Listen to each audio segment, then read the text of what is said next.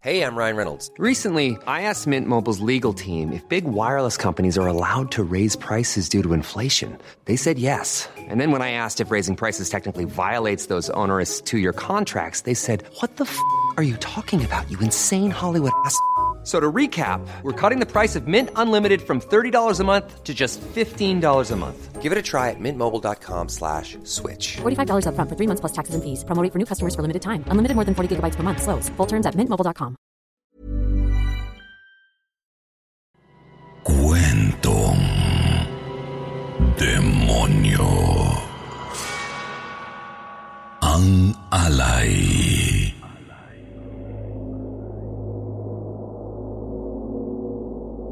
Magandang gabi po, Sir Jupiter, at sa lahat ng mga listeners ng Sitio Bangungot. Isa po ako sa mga taga-suporta ng inyong YouTube channel mula pa noon.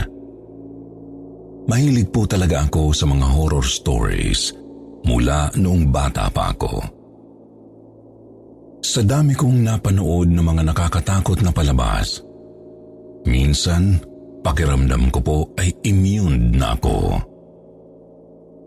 Hindi na ako madaling matakot unless may something special talaga sa isang horror story. Kaya naman po nang ako mismo ang nakaranas ng isang nakakatakot na bagay, na-realize ko na hindi lang pala sa pelikula nangyayari ang mga to. Totoo ang halimaw, ang madilim na puwersa, at higit sa lahat, totoo ang demonyo.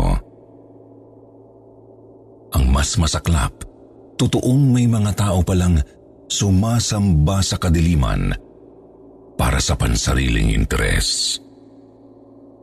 Nasaksihan ko po yun mismo at ito ang ibabahagi ko sa inyo ngayon. To protect my privacy, tawagin niyo na lang po akong Charlene. Ang pangyayaring ito ay nangyari noong nineteen ninety-six. Opo, matagal na itong nangyari, ngunit hanggang ngayon ay nakatatak pa rin sa aking isip. Sa katunayan, naaalala ko pa ang bawat detalye na parabang kahapon lang ito naganap.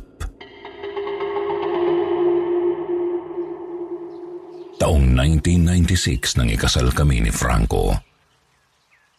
Nagkakilala kami sa college at isa siya sa mga tinitingala ng mga kapwa ko estudyante. Bukod kasi sa gwapo ay napakabait at napakatalino pa niya. Active siya sa iba't ibang activities sa school, lalo na sa mga fundraising events.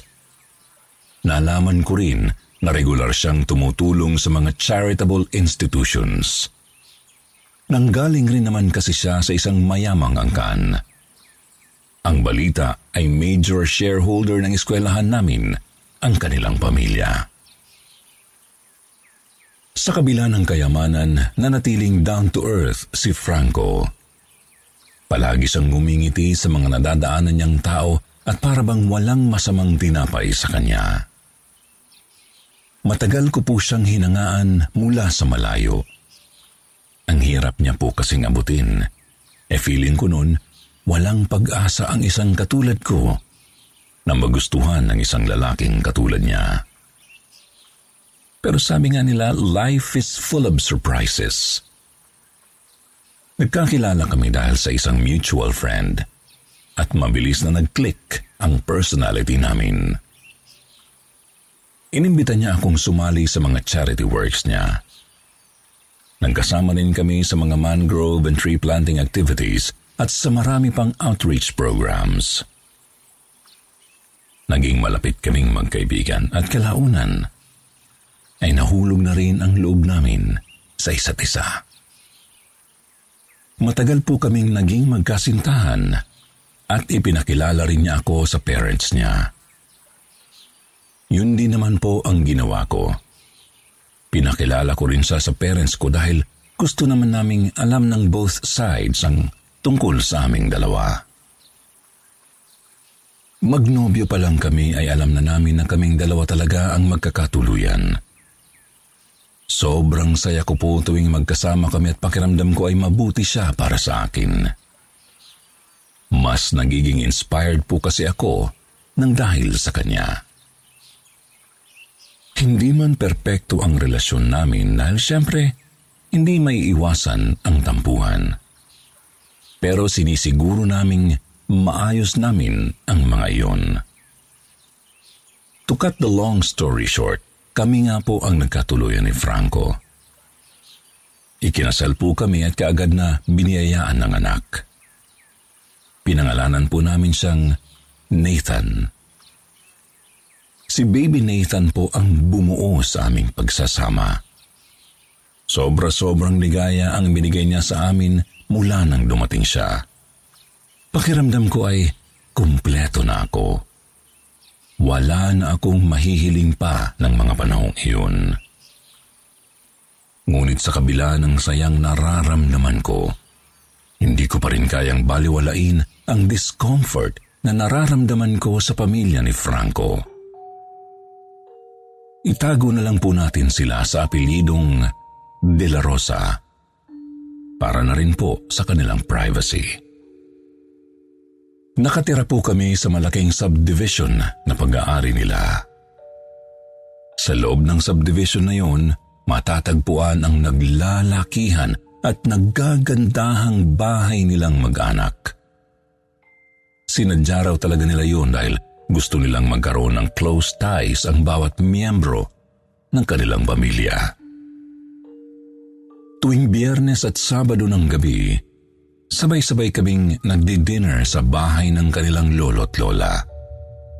At tuwing nakakasama ko sila, napapansin kong palaging ako ang sentro ng kanilang atensyon. Lalo po nung buntis pa ako.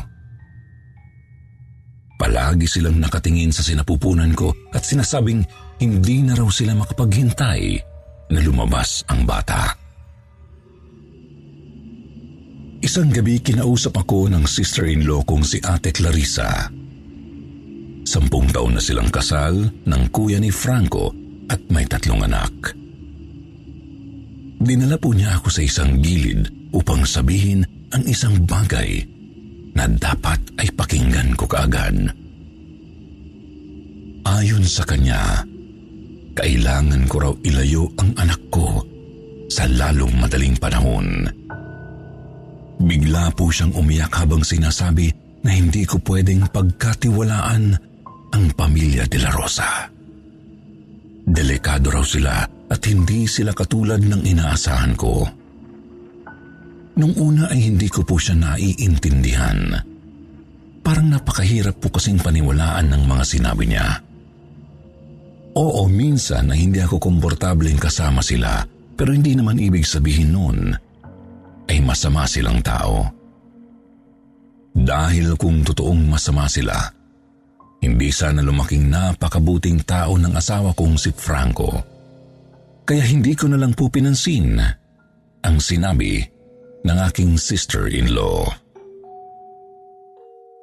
Kalaunan ay narealize ko rin ang pagkakamali ko. Dapat ay nakinig ako agad sa kanya. Sa hindi inaasahang pangyayari, namatay po kasi sa isang aksidente ang asawa ko. Nabangga ng isang truck ang minamaneho niyang kotse. Sinubukan siyang i-rescue ngunit dead on arrival na raw talaga. Parang gumuho ang mundo ko noon. Hindi ko matanggap na wala na ang lalaking mahal ko. Bagong kasal pa lang kami at kakalabas lang ng anak namin. Kakasimula pa lang ng binubuo naming pamilya, tapos bigla na lang siyang nawala. Sobrang sakit po noon at hindi ko kayang tanggapin. Mabuti na lang at hindi ako iniwan ng pamilya niya ng panahong yun. Gusto sana akong kunin ng mga magulang ko pero ayaw kong iwan ang bahay namin. Nasa bahay na yun kasi ang lahat ng magagandang alaala namin. Pakiramdam ko ay kasama ko pa rin siya pag nandun ako. Hindi ako umalis ng bahay. Natuwa naman ang mga magulang ni Franco at sinabi na sila na raw ang bahala sa amin ni Baby Nathan. Mayaman naman sila at kayang-kaya kaming buhayin. Kaya nag-focus na lang muna ako sa pagpapalaki sa anak ko habang pinagluluksa pa rin ang pagkamatay ni Franco. Bagaman nabaon ako sa depresyon, pinilit ko pa rin ang sarili kong magpakaina. Ayoko rin kasing iasa sa katulong ang lahat. Ako ang ina ni Baby Nathan at gusto ko na ako mismo ang mag-aalaga sa kanya. Hanggang sa napansin ko po na tuwing alas tres ng madaling araw ay nagigising ang anak ko at umiiyak ng malakas. Palagi po yung nangyayari. Walang paltos tuwing alas tres ng madaling araw. Kaagad naman po akong bumabangon para ihele siya. Pagkalipas ng ilang minuto, ay tatahimik naman po siya at muling matutulog. Ngunit habang hinihele ko siya, may napapansin po akong kakaiba, Sir Jupiter. Parang may mga matang nakamasid sa amin at alam ko pong hindi ko guni-guni yun. Kalaunan, hindi na ako mapakali. Hindi na lang kasi tuwing madaling araw nangyayari yun. May gumigising kay Baby Nathan at nagmamasid sa amin bawat oras. Bigla kong naalala ang sinabi noon ng sister-in-law ko na si Clarissa. Kaya naman po kinausap ko siya upang mas maintindihan ko ang nangyayari. Mahigpit niyang ibinilin na huwag raw akong magpapahalata na alam ko na ang tungkol sa lihim ng pamilya kung ayokong mapahamak. Ayon kay Ate Clarissa, nakipagkasundo raw sa demonyo ang pamilya Dela Rosa kapalit ng kayamanan. Ang mga ninuno pa raw nila ang gumawa nun at ipinagpatuloy na ng mga sumunod na henerasyon. Kaya raw palagi silang gumagawa ng charitable works ay upang pabanguhin ang pangalan ng kanilang pamilya. Nang sa gayon ay hindi malalaman ng iba na hindi sila naniniwala sa Diyos at sumasamba sila sa demonyo. Parte raw ng kasunduan nila ay ang pag-aalay ng bawat panganay na anak nila sa demonyo. At isa raw po ang panganay na anak ni Ate Clarissa sa mga inialay sa demonyo. Umiiyak pa nga siya habang inaalala ang mga nangyari noon. Kagaya ko ay hindi rin niya inaasahan ang madilim na sikreto ng mga Dela Rosa. Pero wala raw siyang nagawa upang pigilan ang mga ito. Ang masaklap ay hindi rin siya nagkaroon ng tapang upang iwan ang kanyang asawa. Sa halip ay mabilis silang gumawa ng panibagong bata na parabang pwede yung gawing pamalit sa namatay nilang anak. Sir Jupiter, alam niyang mali yun at ayaw niyang gawin ko ang parehong pagkakamali na ginawa niya dati. Kaya po sa araw na yun mismo, nagdesisyon akong talikuran ang pamilya ng aking yumaong asawa. Hindi ako makapaniwala na makakayanang gawin ni Franco yun sa anak namin. Gusto kong isipin na kung buhay siya, hindi niya hahayaan ang kanyang pamilya na saktan si Baby Nathan. Pero hindi na mahalaga yun. Ang importante sa akin sa oras na yun ay ang buhay ng anak ko. Dahil walang kaalam-alam ang pamilya Dela Rosa, na alam ko na ang tungkol sa balak nila. Hindi po ako nahirapang umalis doon. Hindi rin po ako nagdala ng maraming gamit upang hindi sila maghinala. Dumiretso po ako sa bahay ng mga magulang ko pero hindi ko sinabi sa kanila ang tungkol sa nalaman ko. Matanda na sila at ayoko silang takutin at bigyan ng alalahanin. Ngunit nang malaman ng mga Dela Rosa ang tungkol sa pag-alis ko, step onto the legendary clay courts of Roland Garros, where the world's best players battle it out for a chance to win the French Open title. Tennis Channel Plus is your place to watch. Stream every court from your phone or smart T V, live in H D. Don't miss a moment with daily live coverage and match replays on demand, beginning Monday, May twentieth. Be there for all the unforgettable moments. Stream now with Tennis Channel Plus. Hiring for your small business? If you're not looking for professionals on LinkedIn, you're looking in the wrong place. That's like looking for your car keys in a fish tank. LinkedIn helps you hire professionals you can't find anywhere else, even those who aren't actively searching for a new job but might be open to the perfect role. In a given month, over seventy percent of LinkedIn users don't even visit other leading job sites. So start looking in the right place. With LinkedIn, you can hire professionals like a professional. Post your free job on linkedin.com slash spoken today. Kaagad nila akong pinuntahan. Ang ina mismo ni Franco ang kumausap sa akin.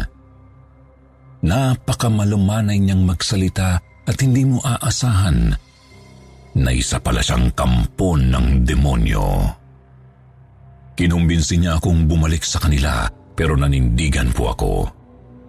Sabi niya, mas kaya nilang bigyan ng magandang buhay si Baby Nathan. Pero sinabi ko sa kanila, kaya ko siyang buhayin. Kaya kong magtrabaho at palakihin ng anak ko. Napansin ko po ang desperasyon sa mukha niya nang mapagtantong determinado na talaga ako. Sinubukan niya pa akong pilitin pero sa huli, wala talaga siyang nagawa upang baguhin ang desisyon ko. Sir Jupiter, hindi naging madali para sa akin ang kamanatang yon ng buhay ko. Iba-ibang miyembro kasi nila ang sumubok na kumbinsihin ako. Hindi ko rin naman pwedeng sabihin sa kanila na alam ko na ang tungkol sa kanilang sekreto dahil ayokong mapahamak si Ate Clarissa. Siya lang ang nagmalasakit sa akin sa pamilyang yun at hindi ko mapapatawad ang sarili ko kung may nangyaring masama sa kanya. Siguro po ay isang taon rin nila akong paulit-ulit na kinumbinsi hanggang sa tuluyan na silang tumigil. Siguro ay na-realize nilang desidido na talaga akong magpakalayo-layo sa kanila. Pati invitations po nila sa mga family gatherings ay hindi ko pinapaunlakan. Hindi madali, pero kinailangan ko pong gawin ang mga bagay na yun. Alang-alang sa kaligtasan ng anak ko. At hindi ko po pinagsisihan ang mga desisyong ginawa ko noon. Sa ngayon, malaki na si Nathan at engaged na last year. Nagtatrabaho po siya bilang isang engineer. At ako naman ay nasa bahay na lang at nag-aasikaso ng aming maliit na negosyo. Hindi na rin po ako nakapag-asawang muli dahil itinutok ko ang buong atensyon ko sa pagpapalaki kay Nathan.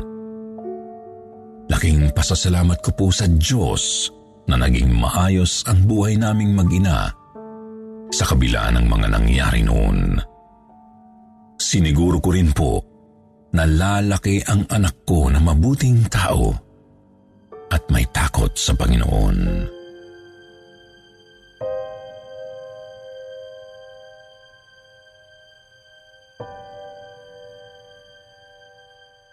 Bahay ng Demonyo.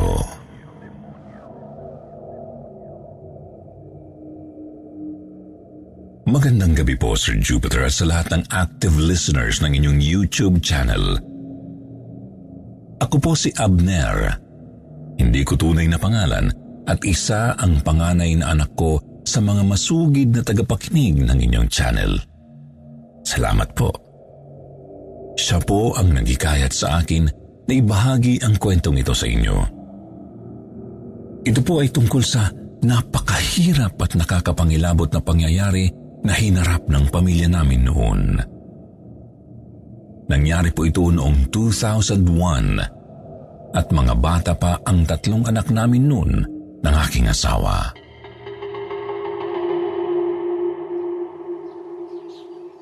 Nagtatrabaho ako noon sa bangko at ang asawa ko naman ay isang public school teacher. Bagaman maraming pagsubok, masasabi ko naman na komportable ang buhay namin kahit papano dahil pareho kaming may maayos na trabaho. Ngunit matagal na panahon na po kaming nangungupahan at matagal na po naming pinag-iipunan ang dream house namin. Isang oportunidad ang dumating. Pinitisyon ng kapatid niya sa Amerika ang kaibigan kong si Fred. Doon na raw siya maninirahan at magtatrabaho. Kaya naman inalok niya sa akin sa mababang presyo ang kanyang bahay. Malaki po yun at maganda pa rin naman kahit medyo luma na. May mga kailangan lang ayusin pero alam ko na kaya naming pagandahin yun. Kinausap ko ang asawa ko at siya mismo ang nagsabi na hindi na raw namin dapat palagpasin yun. Gamit ang savings namin, ay binili namin ang nasabing bahay at hindi nang tagal ay nakalipat rin kami doon. Tuwang-tuwa ang mga bata kasi malaki ang espasyo at nakakapaglaro sila. Malapit lang din yun sa trabaho naming mag-asawa. Hindi ko may paliwanag pero naramdaman kong napakaswerte namin na mabili ang bahay na yun. Pakiramdam ko rin ay parang mas gumanda ang buhay namin. Para kaming nagkaroon ng fresh start para sa isang mas masaganang buhay. Minsan ay hindi ko maiwasang isipin na parang too good to be true ang mga nangyayari sa buhay namin noon. Pero ayaw ko mag-isip ng masama. Kasi grasya yun. Imbis na mag-isip ng kung ano-ano, ay nagpasalamat na lang ako. Ngunit hindi nagtagal, unti-unti kaming nakaramdam ng kakaiba. Sabi ng mga anak ko, mabigat daw ang pakiramdam nila sa bahay. May nakikita raw silang mga aninong naglalakad.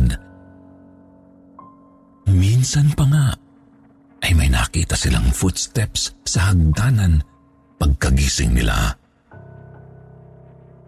Bigla-bigla rin daw may padabog na nagsasara ng mga pintuan at nagpapatay-sindi ang ilaw. So umpisa hindi namin sineryoso yon ng asawa ko. Sabi pa nga namin na baka guni-guni lang nila yon at iwasan na ang panunood ng mga horror movies. Pero umabot sa puntong ako na mismo ang nakaramdam ng kakaiba. Ang masaklap, hindi lang basta pagpaparamdam yun, tila ginagawa akong laruan at pilit na kinokontrol ng kung anong puwersang mayroon sa bahay na yun. May gumigising sa akin ang madaling araw at inuutusan akong tingnan ang mga anak ko habang natutulog. Nawiwirduhan ako sa nangyayari pero hindi ko magawang pigilan ang sarili ko na sundin ang bumubulong sa akin. Nawawala ako sa sarili ko at magbabalik lang sa katinuan kinaumagahan. Nagtaka ang mga anak ko kung ano raw ang ginagawa ko pero gumagawa ako ng excuse para hindi sila magtaka. Sir Jupiter, akala ko po nababaliw na ako. Gabi-gabi po akong nagigising dahil sa bumubulong sa akin. May isang beses pa nga nagumising ako sa gitna ng gabi at nagmaneho. Wala po akong direksyon kung saan-saan na lang po ako nakarating hanggang sa mag-umaga. Pagka-uwi ko po ay nagtaka ang pamilya ko kung saan ako nanggaling. Lumikha po ng lamat sa pamilya namin ang pangyayaring yun.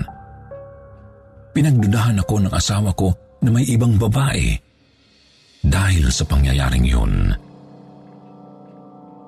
napadalas ang pag-aaway namin at naalarma ako nang makarinig ng mga boses na nag-uutos sa aking pagbuhatan ng kamay ang asawa ko. Sobrang hirap pong kontrolin nun, pero nagpapasalamat ako sa Diyos na nagawa kong pigilan ang sarili ko. Hindi ko ma-imagine ang sarili ko na sinasaktan ng pisikal ang asawa ko. Subalit marami akong mga masasakit na salitang binitiwan na hindi ko sinasadya. Napakahirap po sa pakiramdam na parang hindi ko kontrolado ang sarili ko. Kalaunan ay umabot na po sa sukdulan ang mga ibinubulong sa akin. Inutusan po ako na patayin ang mga anak ko habang natutulog sila. Naaalala ko pong may dala na akong kutsilyo at naglalakad patungo sa kwarto nila. Iyak ako ng iyak dahil nahihirapan akong pigilan ang sarili ko. Parang may sariling buhay ang katawan ko at hindi ito kayang kontrolin ng utak ko. Dasal po ako ng dasal noon. Humingi ako ng tulong sa Diyos upang pigilan ang madilim na puwersang kumokontrol sa akin. Bago pa man ako tuluyang makapasok sa kwarto nila, ay nabitiwan ko na ang kutsilyo.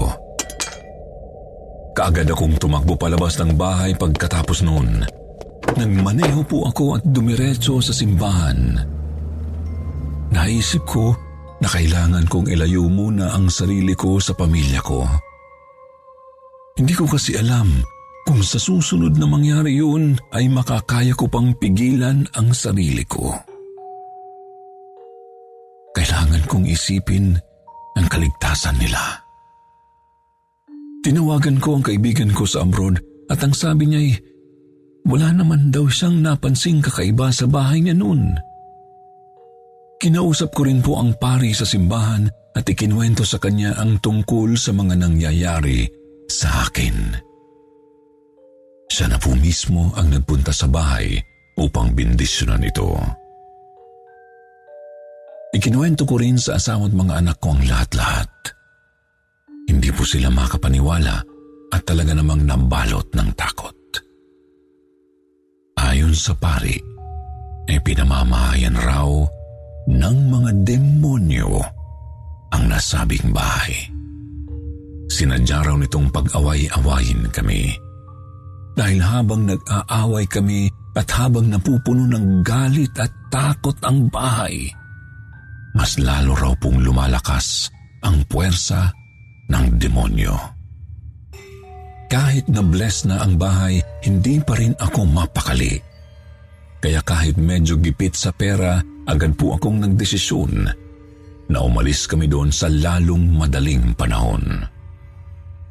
Bumalik kami sa pangungupahan at ibinenta na lang ang nasabing bahay.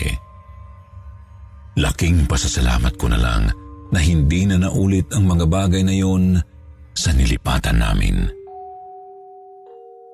Medyo naghirap lang talaga kami sa pinansyal na aspeto, ngunit ang mahalaga ay hindi na nalagay sa panganib ang buhay ng mag-ina ko. Yun lang po ang mahalaga sa akin. Sa ngayon ay malalaki na ang mga bata at may kanya-kanya ng trabaho. Nakabili na rin po kami ng sarili naming bahay at lupa. Hindi man yun ang dream house namin, ngunit maganda at komportable pa rin naman ang bahay. Matagal na rin naibenta ang lumang bahay namin na minsang pinamugaran ng mga demonyo. Ilang beses po namin yung pinabless at so far, wala naman kaming naririnig na nakakatakot na kwento mula sa bagong may-ari ng bahay. Sinabi po namin sa kanila ang tungkol sa karanasan namin doon. At dahil hindi sila naniniwala sa mga ganong bagay, tumira pa rin sila. Nagkataon naman na sobrang relihiyoso ng nasabing pamilya, kaya siguro hindi sila mabilis na nagalaw ng demonyo. Gusto ko pang isipin na tuluyan ang umalis ang demonyo sa bahay na yon at isa ng ligtas na lugar para sa isang masayang pamilya. Dito ko na po tatapusin ang kwentong ito. Maraming maraming salamat po sa oportunidad na maibahagi ko ang kwentong ito sa nakararami. Nais ko pong sabihin sa lahat na kahit gaano kalakas ang demonyo, mas malakas pa rin po ang ating Diyos. Maniwala at manalig lang po tayo sa Kanya at natitiyak kong hindi tayo magagalaw ng kahit na anong masamang puwersa. Lubos na gumagalang, Abner.